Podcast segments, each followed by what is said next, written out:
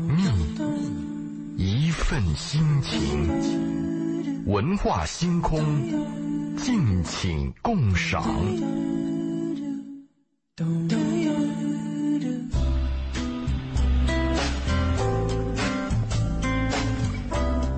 周五的晚上，很高兴周老爷又和我们如约而至，在八九八的文化星空和大家通过电波来聊聊天。周老爷你好，你好，你们俩好，大家好。嗯，我们的热线八八三幺零八九八也是如期开通。如果大家在生活当中、情感当中，啊、两性关系或者是亲密关系里面。有一些想和周老爷沟通交流的，也可以通过八八三幺零八九八参与进来，直接跟周老爷这个对话啊。还有就是我们的微信公众平台，大家可以关注“文化很有料”，然后给我们留言，或者是回复“周老爷”啊，周杰伦的周老师的老爷爷的爷，然后也可以获得周老爷的二维码。在节目之外的时间，呃，如果你觉得你的故事比较私密，那在节目之外的时间跟周老爷来聊聊天。嗯，对，我们最近还是要把那个如何 hold 住对的人这点事儿要讲一讲。我们上一趴讲的是，我们有两个要注意的。第一个就是夫妻之间有矛盾了以后，要避免第三方的介入，不要去跟丈母娘，不要去跟什么老人去倾诉这个问题，更不要跟闺蜜去谈。第三方的介入只能会使矛盾越来越复杂。第二个，我们讲的是要永远给对方留一扇回家的门和一条那个回家的路，就要给对方希望，避免说我这辈子就这样了，你看着办吧。这种绝情的话、死胡同的话，我们尽量避免。嗯，哪怕你做不到，你都说我可以，我试一试。嗯其实我呃上一次上周五在下了节目之后，我也有仔细去想一想，就是为什么呃年轻人或者说我们在年轻的状态下比较难平心静气或者是理性的去看待我们在生活，尤其是在家庭生活当中碰到的问题。大概有一个很重要的原因，就是当我们还年轻的时候，我们会觉得。或者说会有这样的错觉，就是我还有一定的掌控能力，至少我可以掌握掌控我的人生。我不希望我的人生过得这么糟糕，那我拥有一定的掌控能力，我希望要改变它。于是，在有的时候，我愿意任性一把，我不愿意勉强或者是委屈自己。但是实际上，我会觉得周老爷为什么会给大家，呃，更多的是。那我们在节目当中也说过很多次，可能哪怕你做不到，为什么会给到大家很多？哪怕你做不到，但是却一定一定要给你的建议，是因为我觉得周老爷经历过很多的人跟事之后，你的心态的这个稳定性，比一般的年轻人来讲是要要稳定很多。那是久病成良医，碰的钉子多，走的弯路多，活久见。啊是因为这个道理。还有一个就是，这个十几年来接收到的咨询和案例太多。嗯，你会发觉，虽然每个事情它有它的个性，但是在一个婚姻和爱情、和男女关系和婚外情、婚外恋这些问题上，它有一个大概的共性。所以我们建议什么呢？刚才贝贝你说年轻的时候呢，我们为什么脾气大，或者为什么我们比较焦躁？我们是希望改造对方。注意啊，谈恋爱的时候可以。如果是你婚姻以后，我就建议是接受对方，不是改造对方。如果你改造的话，会使你的婚姻体无完肤，两个人血肉横飞。事实上，我觉得任何时候我们都没有办法改造，对你这个除我之外的任何人。如果要想改造的话，只有一个方法：改造自己，适应对方。嗯，而且改造自己呢，也是有一天突然一个悟性，突然有一个点回忆起来，哦，原来如此。自己要做哪些努力，自己要做哪些改动，只能改变自己，给对方只能提出希望和期望。嗯，你千万不要改对改造对方，你有什么权利改造对方呢？但是谈恋爱的时候你有权利，如果你不改造，我就离开。嗯，你你有这个杀手锏。对，你婚姻呢？婚姻你不改造，孩子怎么办？所以我们提倡婚姻的时候，最好是采用接受的状态，或者是改变自我，适应对方。恋爱的时候要警惕一点。所以我们今天再谈啊，在婚姻当中，要使我们能够持续下去，把我们婚姻的时间 hold 的时间长一点的，还有一点要注意，就是婚姻啊，我们提倡傻一点比较好。恋爱的时候，我们提倡聪明一点、敏感一点比较好。因为恋爱的时候，你一旦发现问题，你要警惕，任何小的细节问题都可能是导致你们今后分歧的大的问题。这个要引起高度重视，要灵敏，要聪明。但是婚姻不是，婚姻我们说傻一点呢，不是你真傻啊，就是你有些问题迟钝一点。如果你太敏感了，这个问题啊，家庭矛盾、男女关系啊，事事都可以挑出毛病来。有一个日本电影叫《故故乡》，是另外一个故乡。爸爸一晚上没回来，第二天早上回到船上的时候，妈妈听到爸爸回来，马上跟他儿子讲：“不要问爸爸我昨天晚上去哪里了。”这个戏，这个这个故事的情节就这么一笔，但它说明了一个问题很深刻。他讲婚姻的实质，迟钝一点好。如果你太灵敏了，回来查一个微信，看一个表情，再闻身上有什么味儿，什么地方有什么，呃，有没有什么有没有什么口红，或者发现你的袜子什么穿反了，这个很糟糕。呃，周老爷讲的这一切的所有的这种区别哈，谈恋爱的这个可以这样，呃，结婚可以这样，就建立了一个前提。建立的前提是什么呢？就认为呃，谈恋爱可以随时换，可以及早换，对，发现问题赶紧换。同意。而到了结婚这一边呢，人接受，尽量不离婚，嗯，尽量为了孩子也不要离婚，尽量你下一个可能还会碰到同样的问题，所以还是尽量不离婚。对，不离婚，那么我们就按照不离婚的角度去，不分开的角度去，迟钝一点，麻痹一点，睁一只眼闭一只眼 一点。对，意思。这个背后的大的逻辑的这个框架摆在那个地方。大的逻辑啊，实际上过去我们讲不离婚，它比较简单，它是一个价值观和社会社会的风气约束的问题。你怎么能离婚？谁能想到离婚嘛？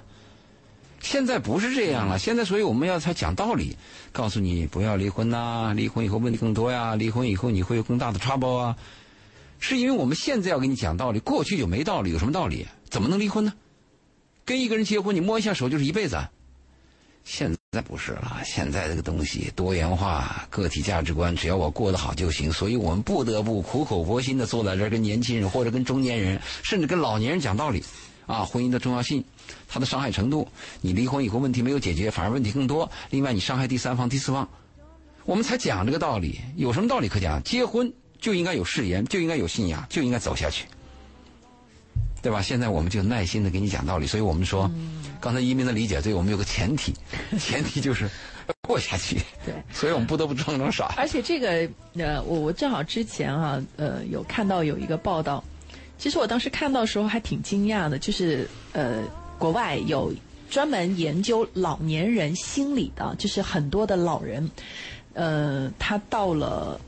七八十岁的时候，他会有焦虑和抑郁的情况，那就有团队在研究什么样的情况下老人容易焦虑和抑郁。孤独。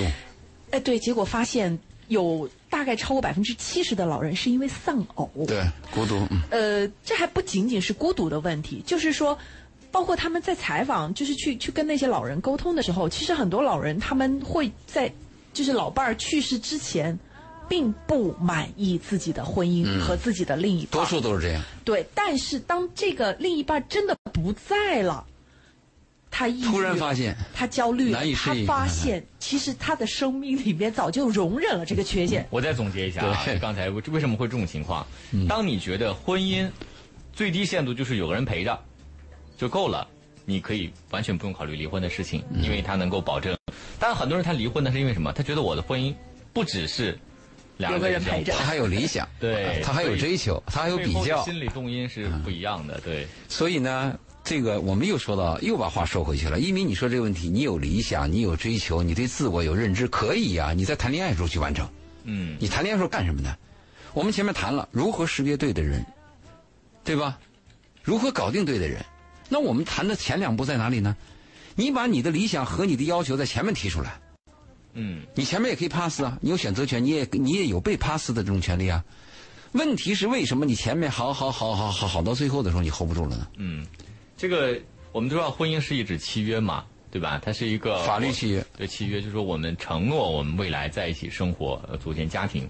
但是现在能，理解是说这个契约它是可以在友好协商的前提下解除的。嗯，同时也可以在法律的介入下进行这个切割的。就是大家会觉得婚姻它不只是说卖身契，它不是卖身契，说我卖给你了，这辈子我不毁约了。他就觉得我们确实签了这个契约，但同时我们也会保留以后解除这个契约契约的可能。当然了，离婚离婚，你看看啊，这这今天三月五号，你们查一下西安民政局，西安民政局的离婚的那个排队预约比结婚登记要多。嗯，对吧？今天还看到一个 微信的转发一个截图，里边说了一句话，他说这个疫情如果再持续下去，老把我和我丈夫憋在一起，憋的时间长，我都憋出感情了。这 话说的很，嗯，很无奈，就很讽刺。就夫妻之间是没有感情的，这样憋的天天在一起，天天在憋出感情了。刚才你说到一个老人的问题，老人一个是孤独，老人还有一个就病痛。老人这两点对老人的折磨非常大，而且老人的病痛和孩子的病痛不一样。如果说你一个小孩、小 baby，你感冒一次发烧一次，每发烧一次，每感冒一次，他的抗体增加一次，长大一次；而老人每次病一次呢，他的抗体就减一次，更弱一次。一次对，它就像我们春天来临的时候呢，每下一次雨呢，天气慢慢会变暖；当我们冬天会来临的时候呢，每下一次雨呢，天气会渐凉。嗯所以老人两个绝望，一个就眼睁睁看自己的病伴随自己终身，特别是那个基础病。这个基础病什么三高啊这些东西，你走下去以后，你看着它就是一天天衰老，这个病也没办法解决，伴随着药一天天的加重，还有就是孤独。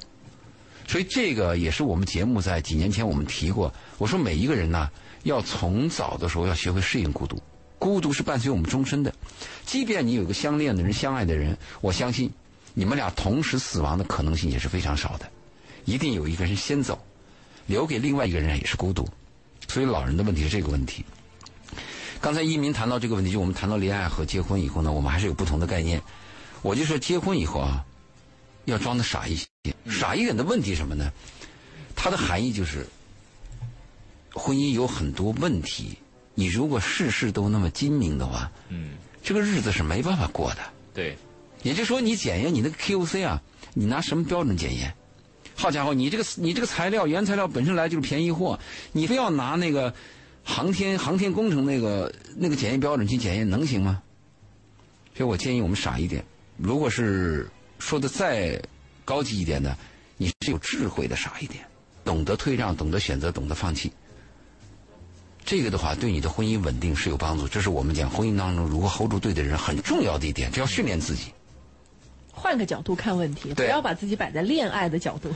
我一个我一个朋友在深圳，有一年春节回家，他说我要跟我老婆打个电话通知她。我说为什么？你不愿意给他个 surprise？他说不行，他说这个惊喜啊来的有点有有点危险。他说我希望我老婆在我回家之前把该藏的藏好，把该收拾的收拾好，避免出现意外。他说你看我常年在深圳，他常年单身在内地。从人性角度考虑，难免有一个什么闪失，多难堪啊！我爱我的老婆，我也希望跟我老婆过下去。这个家庭呢，应该有这样的，就是空白地。所以他说了这个话以后呢，他就是装傻。这就是我们谈到婚姻当中，婚姻的男女关系要迟钝一点，对吗？好，我们再谈的刚才那个，刚接着一民谈那个问题，一民就是你的理想，你的什么？那我们在婚姻当中，我们还有一个要求，就希望每一个结婚走入婚姻以后的人，放弃追求完美的概念。婚姻是没有完美的，婚姻只能追求它的完整性。如果你要追求完美的婚姻，随时婚姻都可能戛然而止。爱情有完美的，爱情它短暂嘛。啊，你还不了解这个人呢，你像那魂断蓝桥，男女男女主人公都不知道对方叫什么名字，就爱的一塌糊涂了。爱情是有完美的，婚姻我们追求的是完整，所以我们在追求婚姻的时候，爱情的它有一定有根本的不同。我们婚姻所谓追追求完整，就这个婚要走下去，要过下去，能不能过吗？能过就过吗？嗯其实我觉得周老爷这个可以再细化一点，就叫做怎么细化？这个世界没有完美，所以不要奢求婚姻完美，也不要奢求跟你关系特别好的朋友也好、爱人也好、家人也好，他们完美不可能。同样的，你也不完美啊，是这个问题。啊。另外，这个完美呢，他为什么说爱情是完美呢？爱爱情除了它那个短暂以外啊，还有个燃烧的过程。再一个呢，爱情的完美往往是自己荷尔蒙非常冲动的时候，荷尔蒙会欺骗你的识别力，对吧？有时候你奋不顾身的去救一个女人，或者一个女人奋不顾顾身的一个男人挡子弹，他不是爱这个男人，也不是爱这个女人，他是自己荷尔蒙发作了。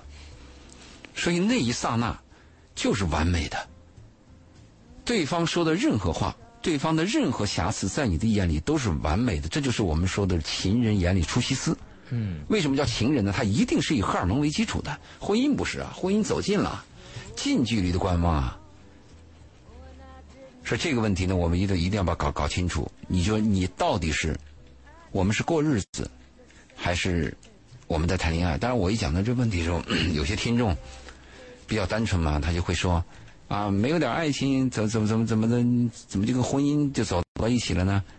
我说的这个问题一定要了解，婚姻我们是以感情为基础，以需求为基础，不是你们讲的那个爱，那个所谓的那你年轻人那个你爱我我爱你，两天就就又吵翻了，不是这种关系。婚姻是非常非常复杂，它是有任务在身上的。嗯。呃，第三个，我们今天要谈的是，我们要给大家告诫的是，婚姻虽然你们两个人吃在一起、睡在一起，不分你我了，但是我们一定要注意，人和人永远有边界和底线。这个在我们东方人的概念当中比较差，西方的他的概念比较强。虽然你是我的妻子，啊，我应该怎么怎么样；虽然你是我的丈夫，啊，我应该怎么样。他是有有边界和底线的。但是在我们的概念当中，既然你爱我，那你为什么不可以这样子？既然你爱我，我就应该查你的手机；既然我们是夫妻，那你就应该怎么怎么样，听我的。这个边界底线是一定要有的。但是我们经常会跨越边，就没有边界，没有底线。我记得小的时候，有一次我姑姑嘛带我去游泳，换裤衩大概有个六七岁吧，还是七八岁，记不清了。她噌就把我裤子给我脱了，我就很恼火。然后我姑父说：“说你个小男孩，你那个小鸡鸡谁没见过？”他的概念当中就是，我见过别人的小鸡鸡，我就可以。随便脱你的裤子，这个概念就侵犯了一个孩子。我现在想起这个事儿还有回忆呢。每一个人不论关系再近，应该是问一问对方：“我爱你，我喜欢你，我希望给你做一件事儿，这件事儿你喜欢吗？你能接受吗？”嗯，这个里面就谈到一个很有趣的话题，经常大家可以在不同的文章里面看到，叫做。我认为对你好是你要的好吗？啊，对，我们有一个女作家，她曾经写过一本书，她说她跟很多男性谈过恋爱，她也是个恋爱高手，但是很难碰到一个合适的。最后，当别人问她说这个男人为什么你那么喜欢，她的回答是：他爱我的方式刚好和我爱我自己的方式吻合了。哎，这个里边就这个话里边就有意思。就我爱我自己和他爱我是一样的，而不是什么他爱我，是我被迫的；他爱我的方式，是我必须要接受的。所以我们讲到爱的时候，啊，一定要尊重对方；而且讲到夫妻关系以后啊，一定要注重边界和底线。嗯。不要以为自己是丈夫就可以怎么样。嗯，这个其实，呃，周老爷在讲这个上半段的时候啊，包括我们要有一点。聪明的装傻的劲儿，呃，包括我们怎么样去维持一个家庭的平衡的关系，我们如何让这个家庭持续走下去，让我想起来我今天看的一篇文章里面，他在解读“朝三暮四”这个词的时候，嗯，他有一个新的解读，我觉得非常有趣。我说出来，周老爷来分析一下。朝三暮四。对，因为“朝三暮四”这个故事的这个词的成语故事，本来是来自于一个人养猴子。他跟这个猴子说：“这个以后啊，给你们吃东西，早上吃吃这个粟粟米，早 sang 给你们吃这个呃三斗，晚上给你们吃四斗。”猴子不乐意。完了之后，这个人说：“晚呃早上给你们吃四斗，晚上给你们吃三斗。”猴子同意了。但是重点是，其实数量没有增加，他选择了猴子愿意接受的方式，对，让这个事情。达到了他的目的，所以其实我为什么想到了这个词呢？我是在想说，嗯，我们要维持婚姻当中的平衡，或者说让自己舒服的维持这个平衡，可能我们需要做的不是我应该做什么，而是我应该怎么做。也就是说，不是我去让对方干什么，而是我是不是能知道对方想，或者说他喜欢怎么做，我去顺应他的喜欢，达到我的目的。对，这是一方面。还有一个我要提醒的是，婚姻和爱情有很大的一个区别。两个人恋爱的时候注重过程，没有目的。嗯。喝西北风都可以，但是婚姻不是，婚姻是要解决问题，要有目的性。嗯。我前几天又接到我一个朋友的电话，他就说和妻子因为一个问题怎么怎么怎么的。我就问他，我说：“你说了这么多的感受，你的目的是什么？”他说：“我的目的就是让他懂事儿啊，他应该能能理解我呀。”我说：“好，那你这么多年他依然是这个样，你能怎么样？就你的目的是什么？如果我们在婚姻当中发现了一个问题，仅仅是为了宣泄自己的情感或者自己的愤怒，不考虑结果，很糟糕。后来我就问这个男孩，我说：“你是结果是不是希望你自己舒服？”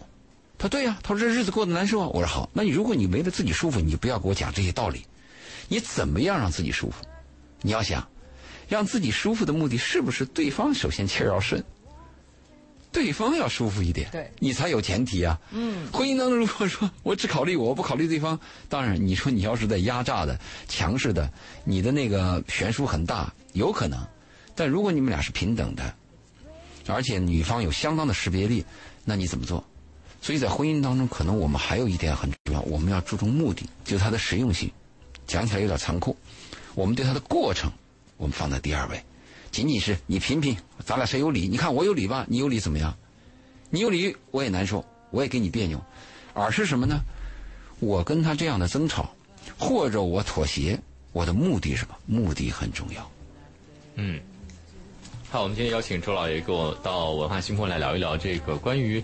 呃，结婚当中我们如何去 hold 呃，就是 hold 住的人，对吧？把控这段关系。那如果您在呃，无论是爱情当中或者婚姻当中碰到一些问题、疑惑哈，或者是您想要解决的问题呢，您都可以通过两种方式来跟我们进行互动和交流。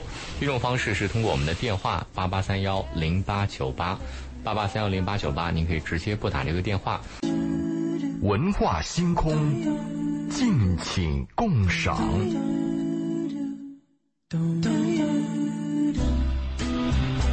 好，欢迎大家继续回到周五的文化星空。我们和周老爷来聊一聊如何在婚姻之后来 hold 住对的人。对，呃，因为你都已经进入婚姻，证明你在选择他的时候，你是认为他对。嗯。但是可能在婚姻当中，你们一起共同经历了一些事，这些事让你有不愉快，甚至是愤怒的感觉。那这个时候，我们如何让？婚姻这艘船接着往下走，如何去 hold 住这个最开始你认为他是对的人？这是我们在很长一段时间都在都在聊的一个主题。如果听众按我们前面去年谈的那两三个月的方法去做，他的成功几率和婚姻的稳定性呢会高。嗯，就前面如何识别，如何搞定，如何 hold 住，对吧？但是我们大部分的婚姻不是这样子的。我们大部分婚姻有实用性，有偶然性，有迫不得已，并不是我们按一定的选择或者认真的考虑过、懂得婚姻的实质以后走入婚姻的。事实上，可能呃，大部分年轻人在走入婚姻的时候，他也想不太清楚，他到底要考虑的是什么。嗯，没有这个概念，对婚姻都不知道是什么，他就认为该结婚、该生孩子，甚至我仅仅因为一个姓，我就结婚了，这个也会有的。我们再说一下吧。我们今天会把这个这一趴讲完，我们再讲的一个问题，就婚姻当中，我们讲到一个责任。我们讲的婚姻是有责任的，这个责任和我们说的那个人性啊，它是有区别的。你看，有些人出轨以后，他会这样讲，他说人性嘛就是这个样子嘛。或者谈到喜新厌旧的时候，他也会这样讲，人性嘛就是这样子嘛。嗯。其实我倒反对这句话。如果说人性的话，人性和动物性是有区别的。如果他说喜新厌旧，说。喜欢猎奇，喜欢一个雄性的，喜欢找新鲜的异性，这个应该是动物性。人性是什么呢？人性是可以克服动物性的，这个是人性。人性可以做我自己不喜欢，但是我还必须要去做的事儿，这个是人性。而动物性一般就是随心而欲，我饿了就想吃，啊，我有愿望了我就表达，这个是有区别的。你看那个，我们看过一个。电影和小说，它里边说一句话：“左手摸右手。”这个“左手摸右手”呢，是离婚指南苏童在二三十年前写的一本书，叫《离婚指南》。听众可以去查查，他在这里边第一次提到了“左手摸右手”。说夫妻时间长了以后，摸着妻子的手呢，就像左手摸右手，没什么感觉。这是我们经常用的一句话，这句话经常被用在我们出轨的时候为自己找理由，或者跟妻子发生枯燥，或者要离婚的时候也讲那个理由。但是苏童后面一句话很重要，为什么不提呢？苏童的第一句话是：时间久了，丈夫摸着妻子的手，就好比右手摸左手没感觉了。后面一句话是：如果把这个手砍断。就像砍断我自己的手一样痛。嗯，那后面这句话没人听，很奇怪。就人的实用性，人的选择性啊，人愿意讲一件事儿，他找这个理由，是他愿意发现，愿意往这边靠，他找这个理由，对吗？而我们结婚以后啊，更应该提倡的是苏童的后半段话：如果把妻子的手砍断，就像砍断我自己的手一样痛。而且你会觉得处处不如意，处处不习惯。啊，所以这个呢是我们要提的。我就讲啊，我们说的很多冠冕堂皇的人性，实际上是动物性啊。我们都喜欢年轻的，喜欢漂亮的啊，喜欢这个猎奇，这个是动物性，正常，没错。但是人性是要克制动物性的。如果人性和动物性发生矛盾以后，你的动物性占上风，那就说你的理性差，对吗？为什么说到了一定年龄经历过的人，他会考虑到后果？他有时候会克制自己，就是因为他的人性占了上风，在一刹那。我以为是他知道这个后果太痛，他不愿意承受。呃，后果太痛呢，是如果我们都知道后果的话，很多事情啊，这个在婚姻当中考虑是对的。我们最害怕的是，我们做一件事不考虑后果，只考虑现在。嗯。大部分的时候，在情绪的推动下，很我们会选择只考虑当下，我这个气儿要出来，我这个气要顺，我这个面子要要要争到。咨询我的男人不止一个人这样讲，他说我愿意把我的财产，把我的房和车都给我的妻子，但是我现在就要离开这个家，我现在就跟外边这个女人过得好。但是他不知道结果，你这结果是什么？你知道结果吗？你跟这个女人过得好，是因为这个女人是在婚外情和婚外恋的状态下。等你把家庭解体以后，你再和你现在过得好这个女人再成立一个家庭，这个人可能比你的妻子要差得多。所以，婚姻是爱情的坟墓，对吗？呃，应该说是这样吧，应该是婚姻是荷尔蒙的坟墓。嗯，如果你真是爱情的话，爱情是没有坟墓的。是吗？但是荷尔蒙，所以爱情就不应该走进婚姻。呃，爱情和婚姻没有关系，但是婚姻和爱情可以走到一起，几率是很低。嗯，我们说的爱情，因为前面讲过这些定义了。如果按我的定义来讲的话，爱情如果有再走上婚姻，那是完美的。而且，即便是没有走入婚姻，爱情依然存在。但是我们说，婚姻是爱情的坟墓，我们讲的是婚姻是荷尔蒙的坟墓，就是时间长了以后，啊，见怪不怪，啊，失去新鲜感，呃，审美疲劳。我们讲的是这个问题。嗯嗯嗯，对吗？对，其实，呃，刚刚我在听一鸣说这个婚姻是爱情的坟墓的时候，我就在想，其实很多的时候，年轻人特别容易看到这句话，并且记住这一句话。嗯，但是事实上。婚姻是不是爱情的坟墓？不是取决于它是婚姻还是它是爱情，而是取决于你是如何看待你和你爱的人之间的关系，以及你如何处理你们的关系。一个是怎么认、怎么看待、认知、处理、认知和处理很重要。它是不是爱情的坟墓，取决于这个坟墓是你挖的吗？嗯，我觉得这个是比较关键、比较重要的。认知这一点，我们很多人是欠缺的。不论是认知自己，还是认知对方，还是认知男女关系、认知婚姻，我们是比较欠缺的。建立认知关系以后，你相就是我们注重这种关系的来往也是很差的。我们大部分的情况是凭着感觉走，感性的东西比较多。我今天高兴了，怎么样都行；我今天烦了，怎么样都不行。是的，这种东西在谈恋爱的时候搬一个小女孩可以，等你身为人妻以后。问题就来了，你身为人妻以后，你靠的是智慧，不是那个耍个脾气，或者是撒个娇就可以解决问题的。特别是你做了母亲以后，一个家的重担，一个责任，在家庭当中，女人承担的要比男人多，特别是在孩子初期的时候。说这个是我们我你刚才谈到认知的问题，认知关系的时候呢，我们一定要认识到婚姻它的沉重性。嗯嗯，其实沉重，所谓的沉重性，也就是现实而已了。嗯，有一个诺贝尔的数学获得者，他是一个八十多岁的老人，他他在一次庆祝他的生日的时候，就结婚纪念日的时候，六十年结婚纪念日的时候，一个记者就问他，说：“你能不能跟我们谈谈你的经验呀？对吧？你看我们西方离婚这么多，你为什么能有六十年的婚姻？”他说：“其实很简单，只要你熬过结婚的最初的六十年，后面的日子就好过了。”这个话听起来是个玩笑，实际上里边包含着哲理。他讲的就是一个，你只要熬过结婚的前六十年，后面的日子就好过了。这个熬也是我在婚姻当中反复提的，婚姻的幸福，婚姻的情感和婚姻的收获是熬出来的，爱情是碰出了火花，一见钟情，婚姻不是，婚姻就是熬出来的。你看反反复复，我我身边的案例不止一个啊，就是从看对方不顺眼，到最后发现哟，对方还有优点，最后到不离不弃，还有那种我就离了婚。我一定要找外边人回过来再比较，这种反复之后的这种婚姻走下去的有很多，看看我们的父辈，看看我们的爷爷辈，都是这样过来的。你再看看那个激情燃烧的岁月，也是这样过。所以在婚姻当中这个煎熬是，但是煎熬的基础是什么？你熬得住吗？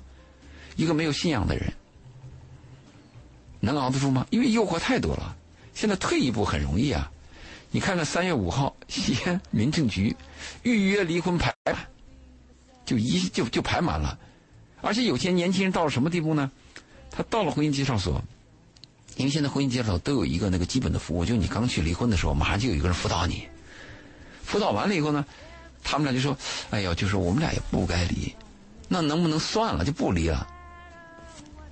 那婚姻办事处的人就告诉他说：“你这已经办了离婚了。”如果你不想离，那怎么办？你们俩再去办结婚，就这种对婚姻当儿戏、对自己人生当儿戏，甚至有点赌气的这种年轻人和夫妻太多了。